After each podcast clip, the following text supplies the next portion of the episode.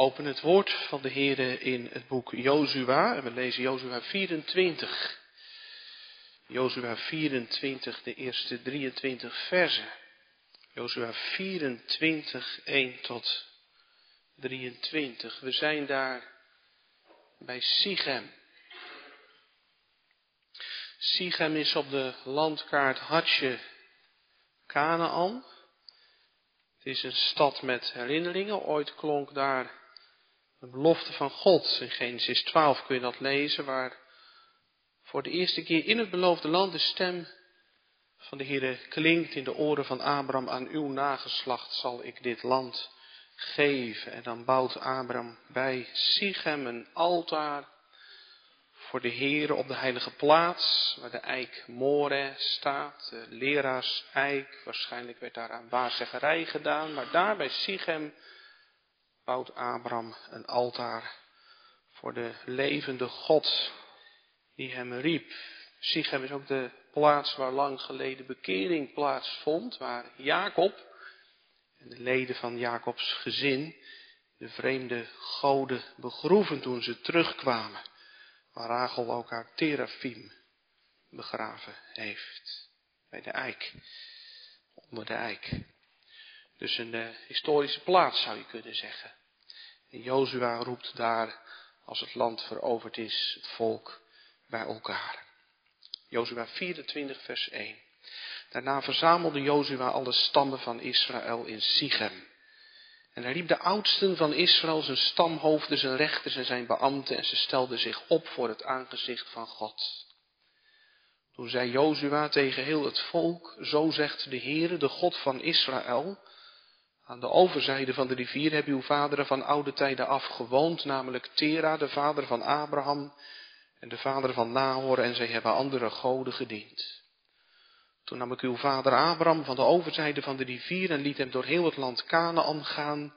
Ik maakte zijn nageslacht talrijk en gaf hem Isaac. En aan Isaac gaf ik Jacob en Esau.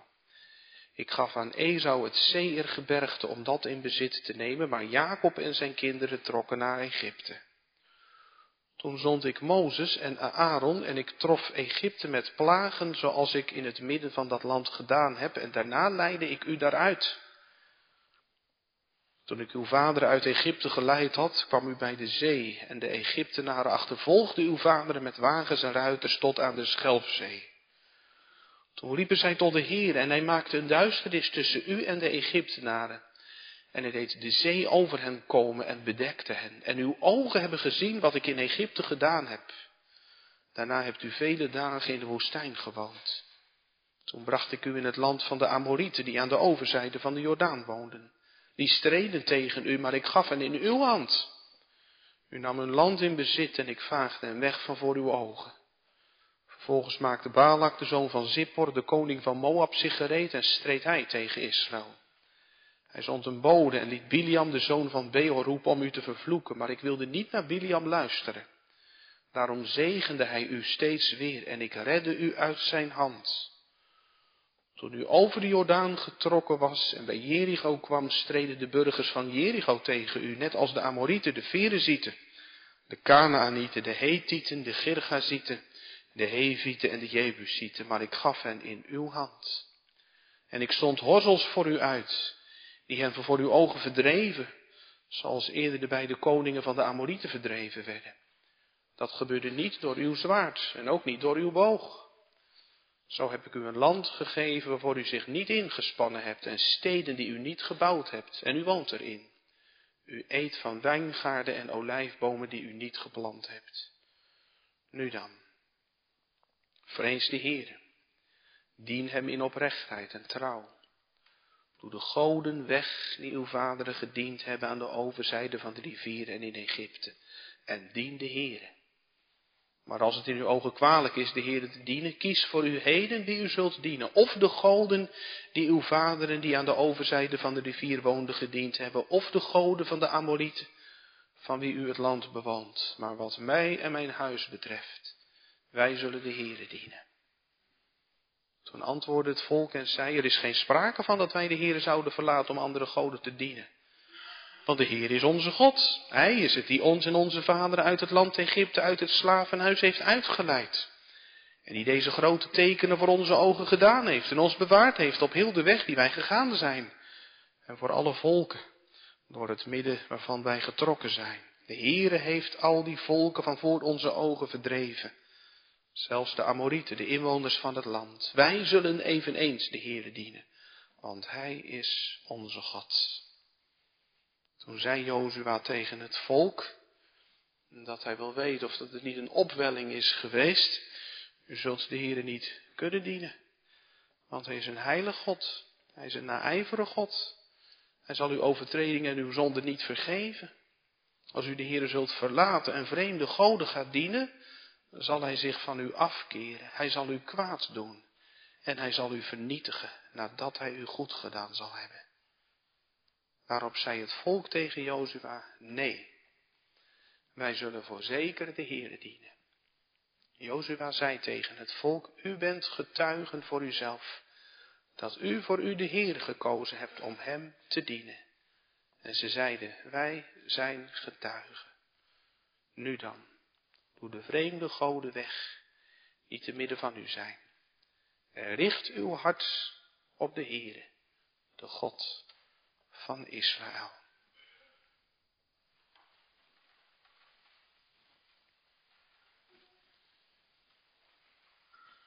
En zo wordt het verbond in Sichem vernieuwd. We lezen nu ook uit de catechismus. Zondag 34. Vorige keer ging het over de bekering, over de afsterving van de oude mens en de opstanding van de nieuwe mens. En het leven van de bekering wordt dan verder ingekleurd aan de hand van de tien geboden. In vraag 92 wordt de vraag gesteld hoe luidt de wet van de Heere. En dan klinken de geboden zoals ze ook vanmorgen in de dienst hebben geklonken. En dan vraag 94. Wat gebiedt God in het eerste gebod?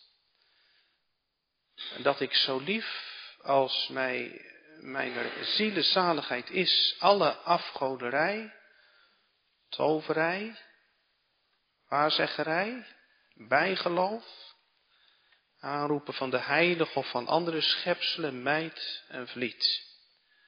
En de enige ware God recht leer kennen, Hem alleen vertrouw. En in alle ootmoed en leidzaamheid mij Hem alleen onderwerp. Van Hem alleen alle goeds verwacht, Hem van ganser harte liefheb vrees en eer. Alzo dat ik eer van alle schepselen afga en die laat varen, dan dat ik in het allerminste tegen zijn wil doe.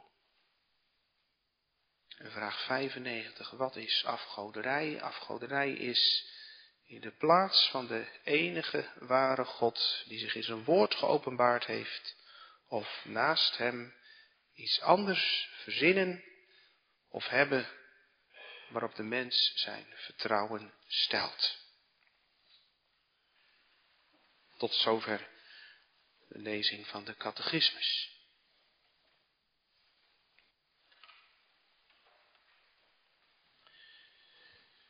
Jongens en meisjes, ik weet niet of je van uh, puzzelen houdt.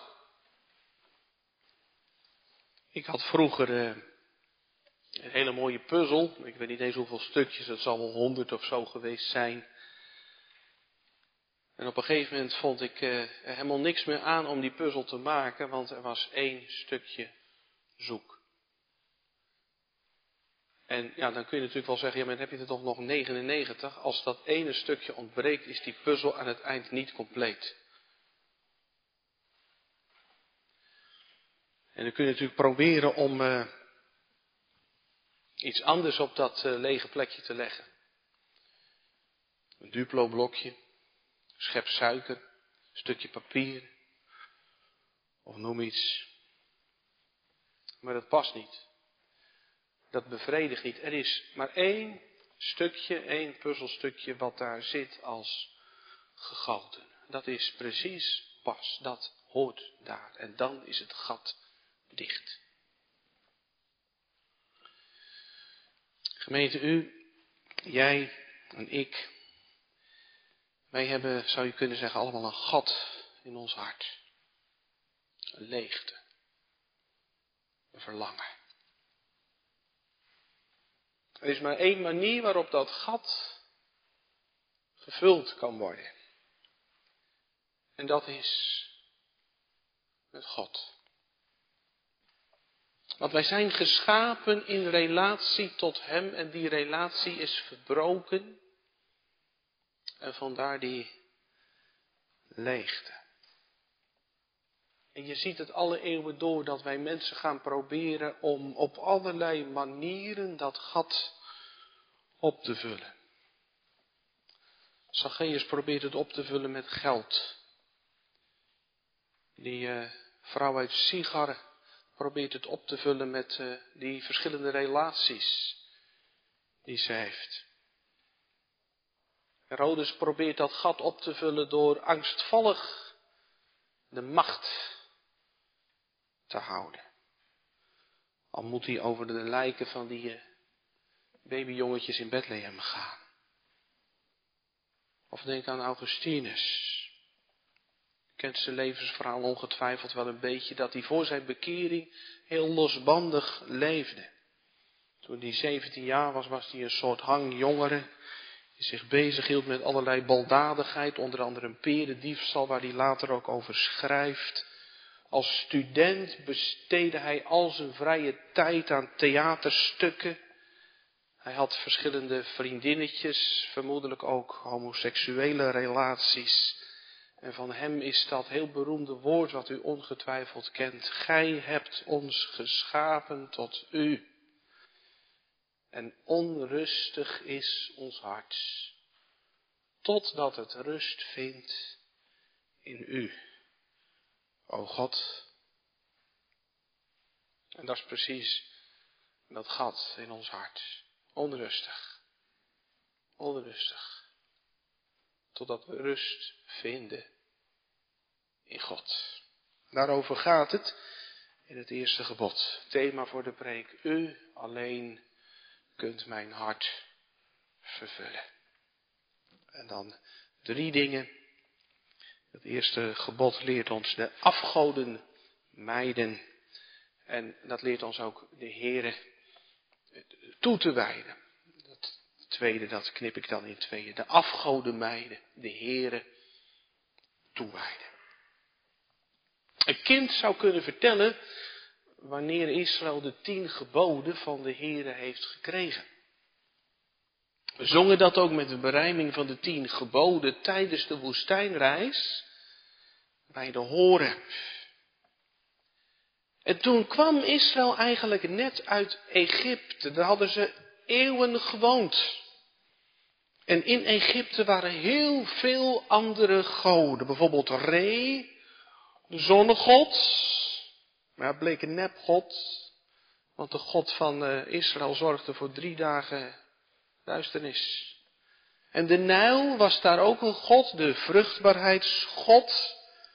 Maar de God van Israël zorgde ervoor dat die Nijl veranderde in bloed. En Heket, ook een god, een godin, afgebeeld als een kikker.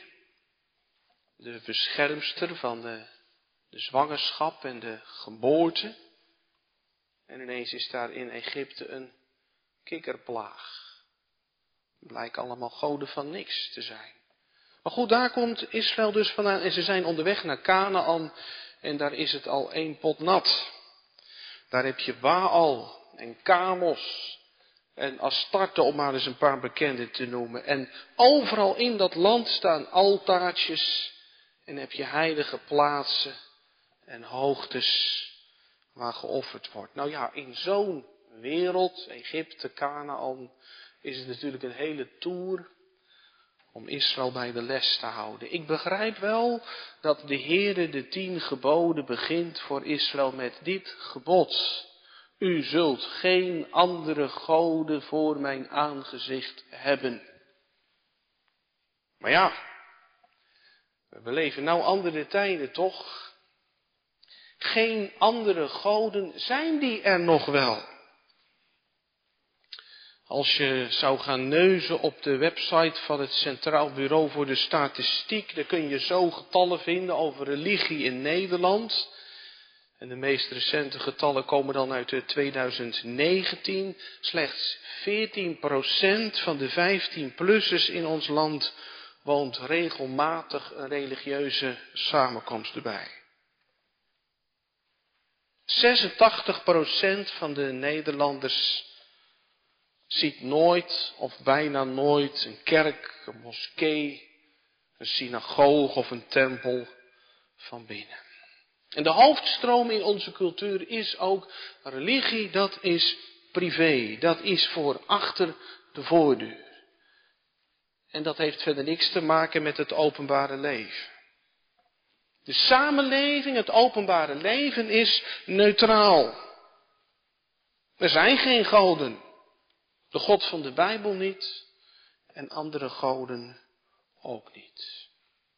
Als je daar iets van op je laat inwerken, dan zou je haast zeggen, is dat eerste gebod in onze samenleving niet wat minder relevant? Misschien zou je hem dan kunnen verplaatsen en er het tiende gebod of zo van maken. Tenminste, ik neem aan dat u thuis geen uh, Boeddha-beeldjes uh, hebt staan. En dat u ook niet overweegt om moslim te worden.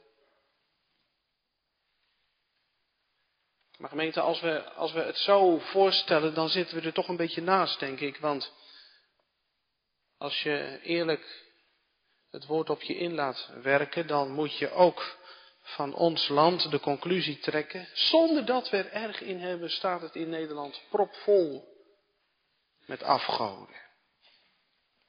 Vraag 95, daar wordt even heel kort die vraag gesteld. Wat is eigenlijk een afgod?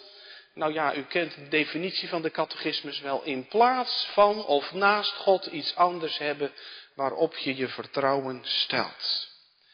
Als je, als je, als je ja, op het Centraal Bureau voor de Statistiek iets zou willen schrijven over afgoderij in Nederland, dan moet je niet eh, tempeltjes eh, en zo tellen of, of beelden die er staan, maar dan moet je dieper graven. En dan moet je eigenlijk de vraag stellen, waarom zouden mensen een God vereren.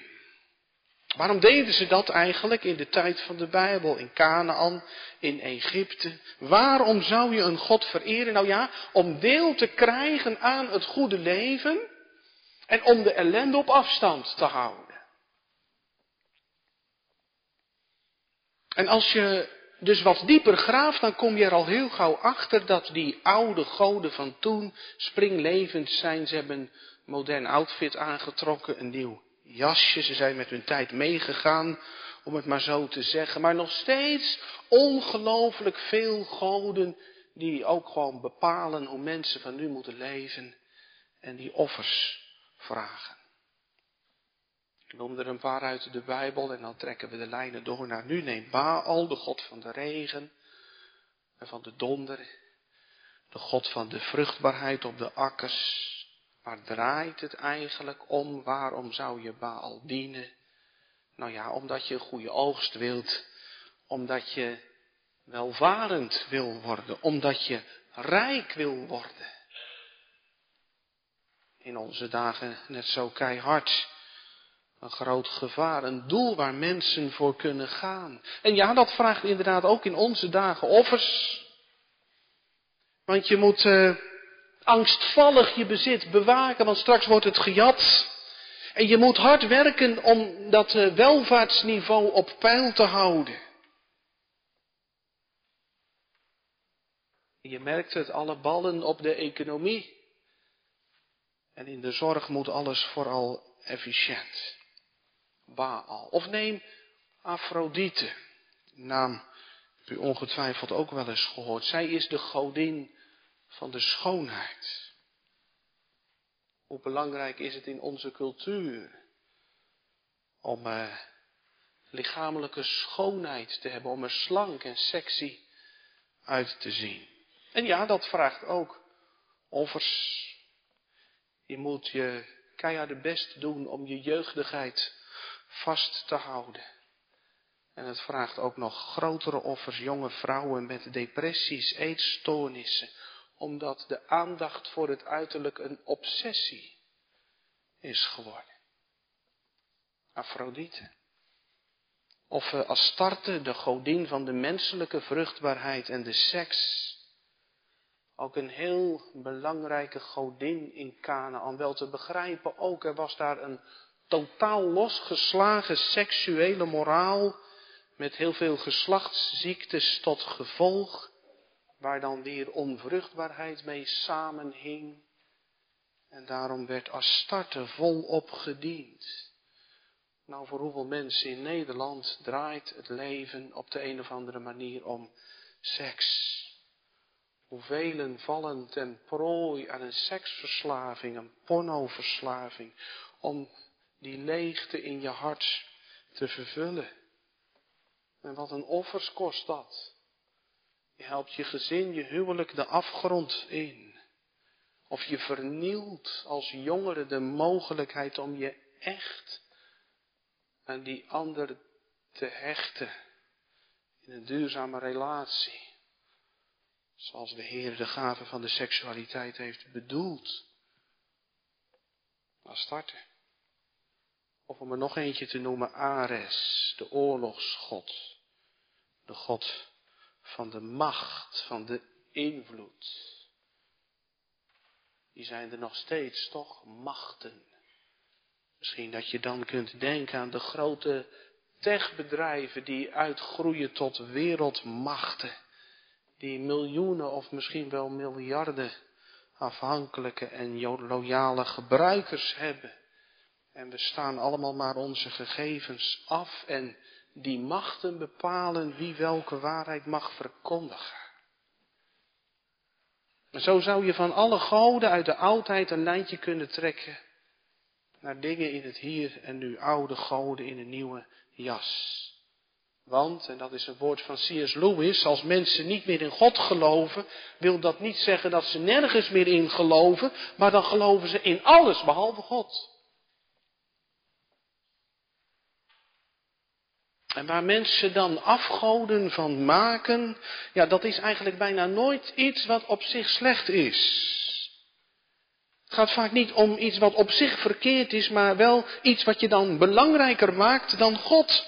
Paulus zegt het zo in Romeinen 1, het schepsel eren en dienen boven de schepper. Dus je hanteert de verkeerde volgorde. De schepper staat niet meer bovenaan, maar andere dingen verdringen hem van de eerste plaats. Gezondheid, dat is natuurlijk een zegen. Maar als je zegt, pas als ik gezond ben, heeft mijn leven zin dan heb je een afgod van je gezondheid gemaakt. Of de kinderzegen. Is niet fout, toch? We lezen in de Bijbel hoe wanhopig Rachel verlangt naar de kinderzegen. En ze slingert het Jacob in zijn gezicht. Geef mij kinderen en zo niet, dan sterf ik. En het lijkt wel of zij er een afgod van heeft gemaakt.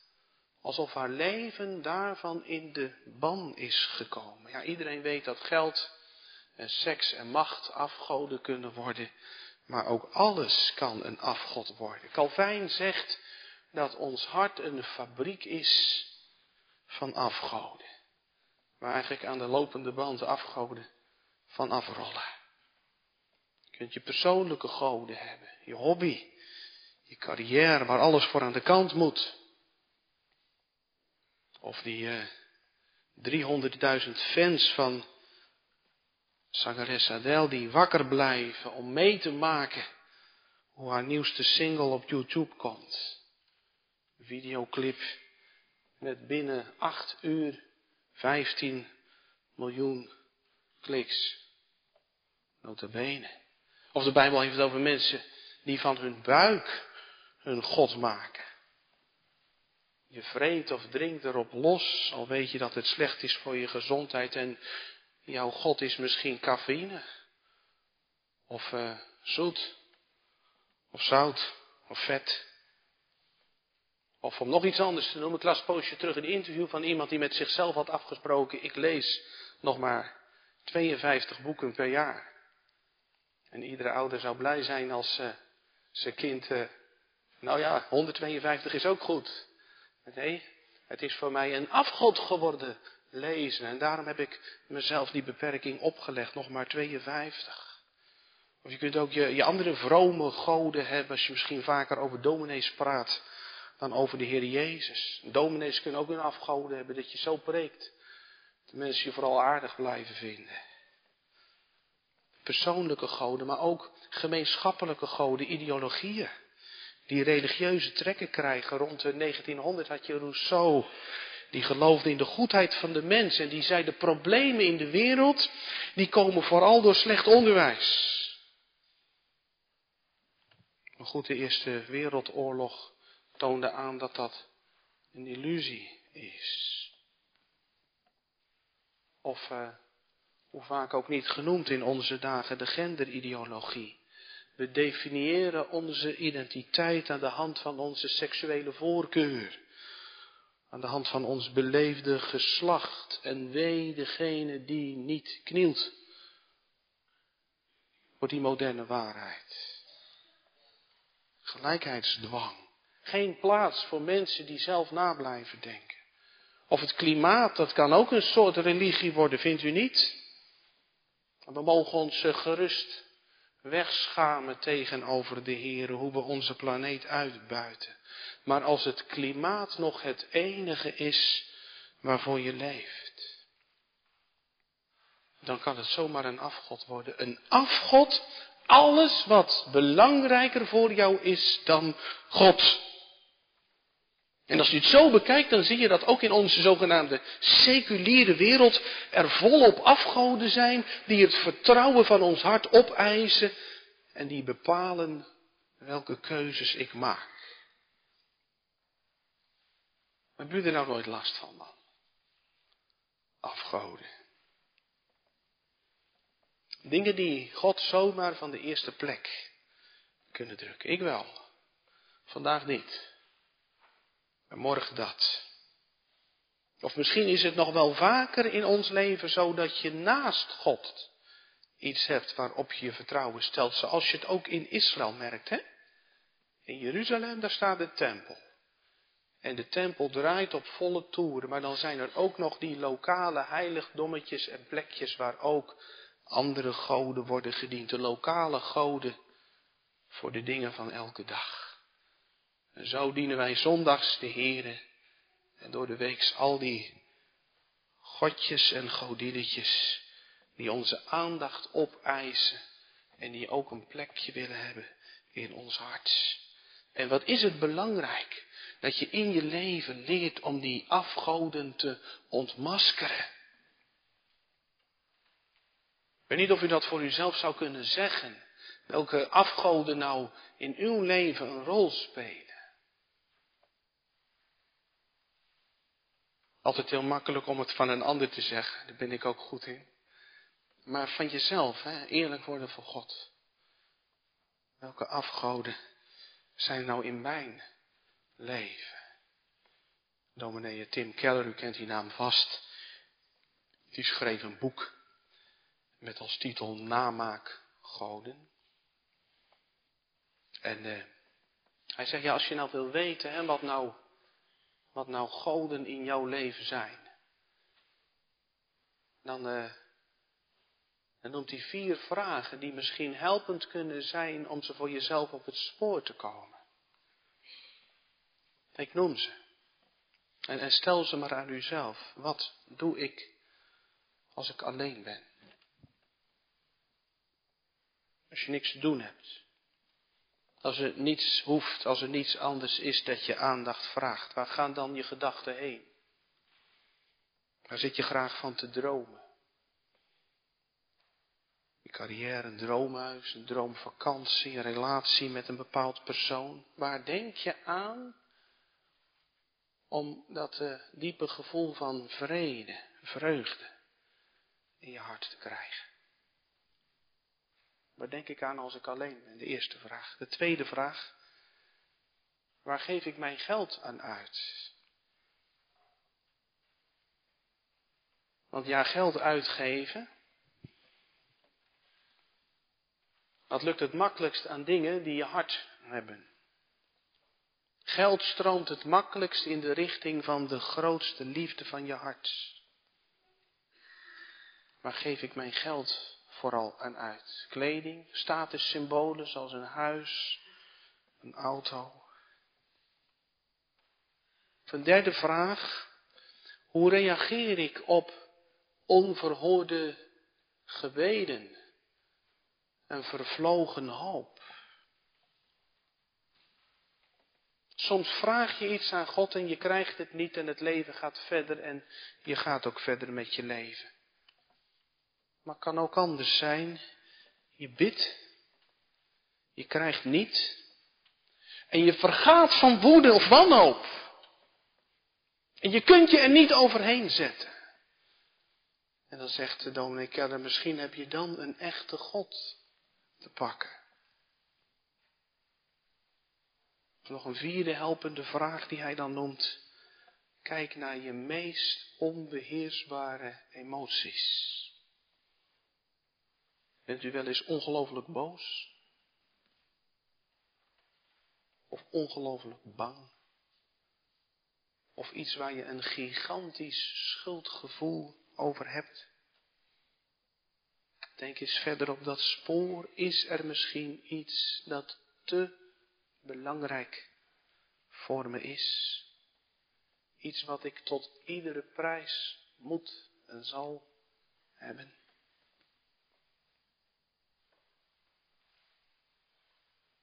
Doorgrond mij. Ik ken mijn hart. O God, ik ken het zelfs zo slecht. Zie of er bij mij een schadelijke weg is. Leid mij op de eeuwige.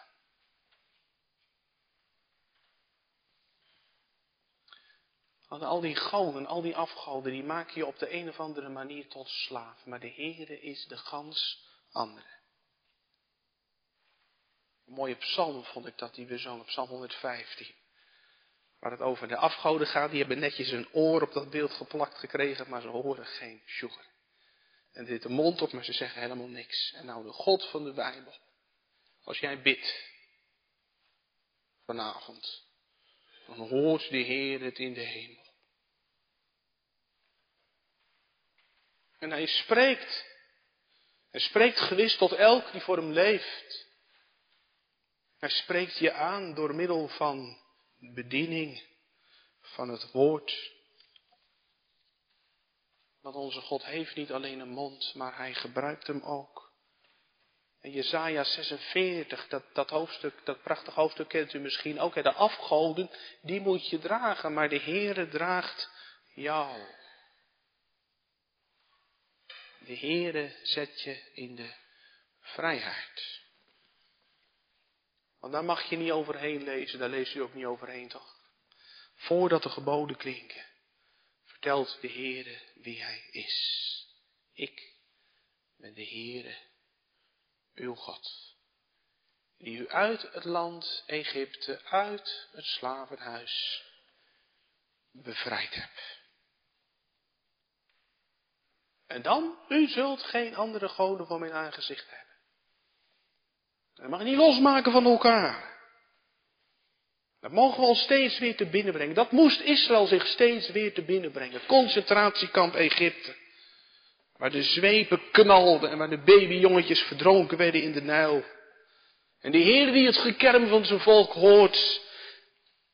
En zijn volk gaat helpen omdat hij denkt aan de belofte die hij deed aan Abraham. En hij leidt ze uit uit dat concentratiekamp langs de Sinaï.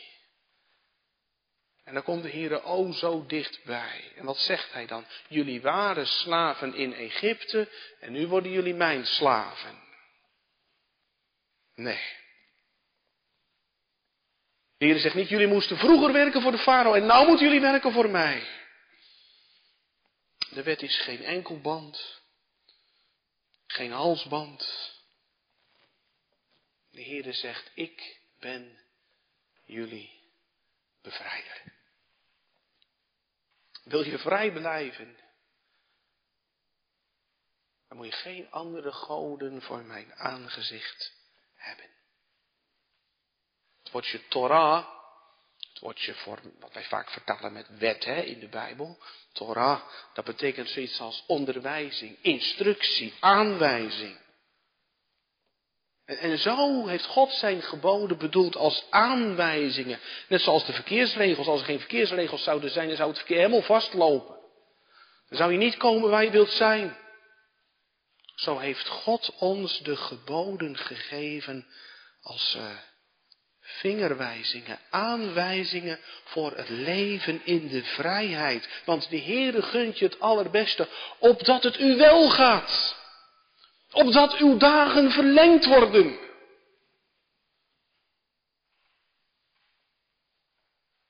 Als je goudvis bent, ja, dat is, dat is lastig je voor te stellen natuurlijk, maar stel dat dat kon. Eh, die kan wel zeggen, ik spring uit de kom, want ik vind het zo benauwd in die kom, maar in het water is hij in zijn element. Daar hoort hij. En zo kunnen wij wel denken, ik spring uit de band. En ik doe mijn eigen zin, maar wij zijn geschapen om te leven zoals God zegt. In de tien geboden, daarin zijn wij in ons element. God, onze bevrijder. Bent u erachter gekomen? dat een leven zonder God, een leven in de zonde, een keihard leven is. Een zwaar leven. Altijd onrust. Nooit echte vrede. Want de afgoden maken je tot slaaf. Ik las een keer over een meisje. Dat was bij een handlezer geweest op de kermis. Gewoon spannend, leuk voor de grap. Helemaal nergens om verder. Maar toen de handlezer haar had verteld hoe haar toekomst eruit zou zien, toen durfde ze van angst niet verder te leven. En ze pleegde zelfmoord. En dat is precies de tactiek van de duivel ten voeten uit. Hij trekt alles uit de kast. En als je het toehapt, dan sleurt hij je mee de afgrond in. En hoor nou eens goed die aanhef van de wet. Ik ben de Heer, uw God. Eigenlijk moet je dat lezen als een soort liefdesbrief. Ik weet niet of je wel een liefdesbrief hebt gekregen, Valentijnskaart of zo. Ik wel, de eerste Valentijnskaart van mijn vrouw. Ik hou van jou. Geweldig. Toch? Nou ja, zo mag je de aanhef van de tien geboden lezen. Zo lief heeft God de wereld gehad. Dat hij zijn enige geboren zoon gegeven heeft. Opdat ieder die in hem gelooft niet verloren gaat. Maar in de vrijheid staat. En dat laat God u weten. Want ik wil je hart. Ik kan wel zeggen, je moet al je goden wegdoen, maar die doe je toch niet. We kunnen elkaar wel regels meegeven en zo, maar we doen het toch niet. Luisteren toch niet. De Heer doet het anders. Hij wint je in met zijn liefde. Hij mikt op je hart. Helemaal aan het begin van de tien geboden. God mikt op je hart. Ik weet niet of u uh, wel eens aan uh, polstok hoogspringen hebt gedaan. Ik niet. Maar het schijnt zo te zijn dat uh, als je hart eenmaal over de stang is, dan volgt de rest van je lichaam vanzelf. Nou, ik kan me er iets bij voorstellen als ik probeer te bedenken hoe dat gaat met polstok hoogspringen. Als je hart over de stang is, volgt de rest van je lichaam vanzelf. Nou ja, zo is het eigenlijk ook met de geboden. Als God je hart heeft. En daar gaat het om hier in dat eerste gebod en in die aanhef. Als God je hart heeft. Dan komt de rest vanzelf. Uit dankbaarheid, uit liefde. Maar God die rijk is in barmhartigheid. Door zijn grote liefde. Waarmee hij ons heeft liefgehad. Heeft ons levend gemaakt met Christus. En daarom gaat het in dit eerste gebod om wederliefde. Wij hebben u lief omdat u ons eerst hebt lief gehad. Wij willen leven zoals u het bedoelt omdat u ons hebt bevrijd. Maar God heeft er ook alle recht op. En, en, en je reactie op dit eerste gebod is niet vrijblijvend. Want God duldt het niet dat je er met een ander vandoor gaat. Zoals uh, u het niet duldt. Wanneer uh, uw vrouw op een nachtkastje een foto's hebben van een andere man. Toch? Ik nogal wie dus. En nogal wie dus. Dat de Heere het niet kan hebben. Dat wij er afgoden op nahouden. Je proeft dat een beetje in dat zinnetje zo lief als mij de zaligheid van mijn ziel is. Het gaat in dit gebod uiteindelijk opnieuw om leven en dood. Geen andere goden. Het is trouwens uh, in de grondtaal enkelvoud, hè? U zult, jij en jij allemaal, geen andere goden. Hoofd voor hoofd, hart voor hart. Maar je kunt elk van de tien geboden ook omkeren. Hè? Dat is ook belangrijk.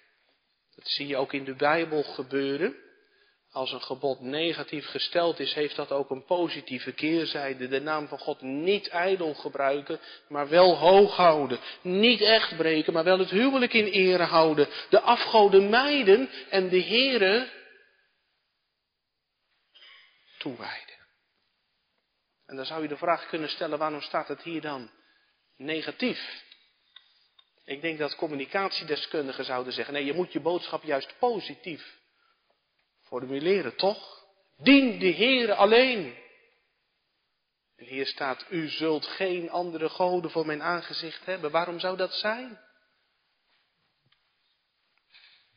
Ik las ergens, en misschien is het wel de spijker op zijn kop, omdat in ons hart de neiging leeft naar de afgoden.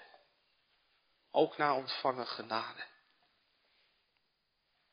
En daarom vraagt dit gebod ook hernieuwde toewijding aan de Heer. En uh, dat proef je in de tweede helft van de antwoord 94, waar die uh, zeven woorden klinken. Geen andere goden, maar de Heere alleen, Hem kennen. Kennen. Als alles van de Heer wil weten. Is de Heere uw God? Nou ja, dan wil je alles van hem weten. Als hij je hart heeft, net als wanneer je verliefd bent, dan wil je alles van die ander weten. Hem kennen. Verdieping in de kennis van de Heer. Verlangen naar verdieping, dat is een kenmerk van echt geloof. Een collega promoveerde en de vraag werd aan hem gesteld, wat heeft dat je nou eigenlijk opgeleverd? En zijn vrouw gaf antwoord en zei, je bent groter van God gaan denken. Prachtig. Maar verlangt u toch ook naar? Dat God in je leven steeds groter wordt. Hem Hem vertrouwen. Zoals een patiënt zich overgeeft aan de chirurg. Je moet op een gegeven moment, je hebt geen keus. En je moet het helemaal overgeven in zijn handen. Vertrouwen voor 100 procent.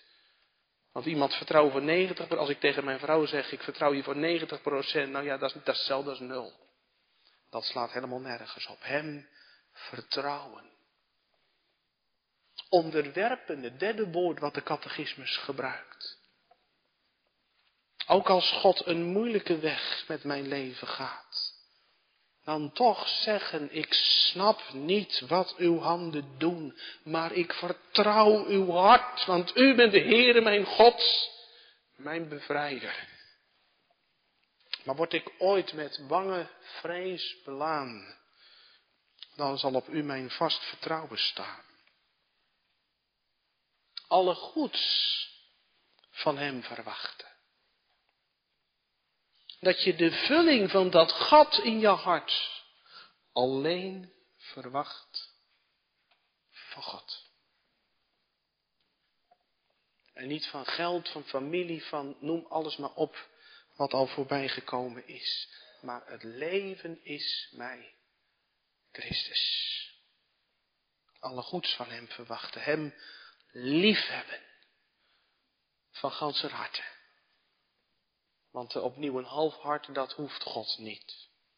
Die echte moeder hè, in de dagen van Salomo, die hoefde geen half kind. Want een half kind is een dood kind. God hoeft ook geen half hart. Geef het dan maar aan een ander. Hem liefhebben. Van ganser harte, omdat hij ons eerst heeft lief gehad. Hem vrezen. Hem eerbiedigen, hem hoogachten. Denk aan Jozef in het huis van Potifar. Die hield zoveel van de Heer, hij durfde nog niet het minste te doen tegen de wil van God. Neem, Heere, mijn beide handen. Misschien moet u dat wel zeggen vanavond. Ja, ik, ik, ik heb God één hand gegeven en mijn andere hand aan de afgoden.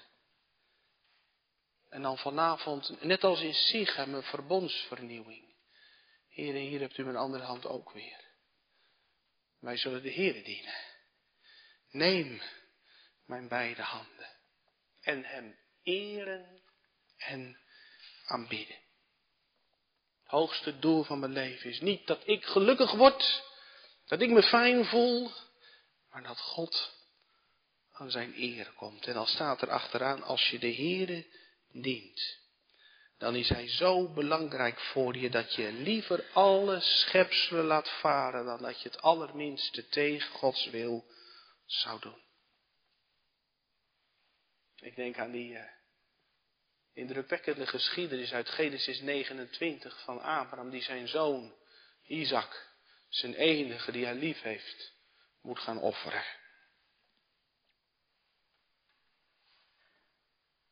En Abraham gaat.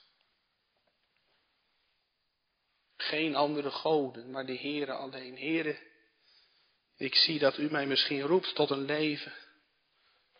Zonder die zaak waarvan ik dacht dat ik er nooit buiten zou kunnen. Als ik u heb, dan heb ik de enige rijkdom. De enige liefde. De enige geborgenheid die ik echt nodig heb. En die ik ook nooit verliezen kan. Want wie zal ons scheiden van de liefde van Christus. Ik hoef niet voor mijn eigen redding, voor mijn eigen geluk te zorgen. Ik hoef niet voor de opvulling van dat gat in mijn hart te zorgen. Jezus wil dat doen. Jezus wil dat zijn. Corrie ten Boom, die zei ooit, pas wanneer Jezus alles is wat je over hebt. Besef je dat Jezus alles is wat je nodig hebt.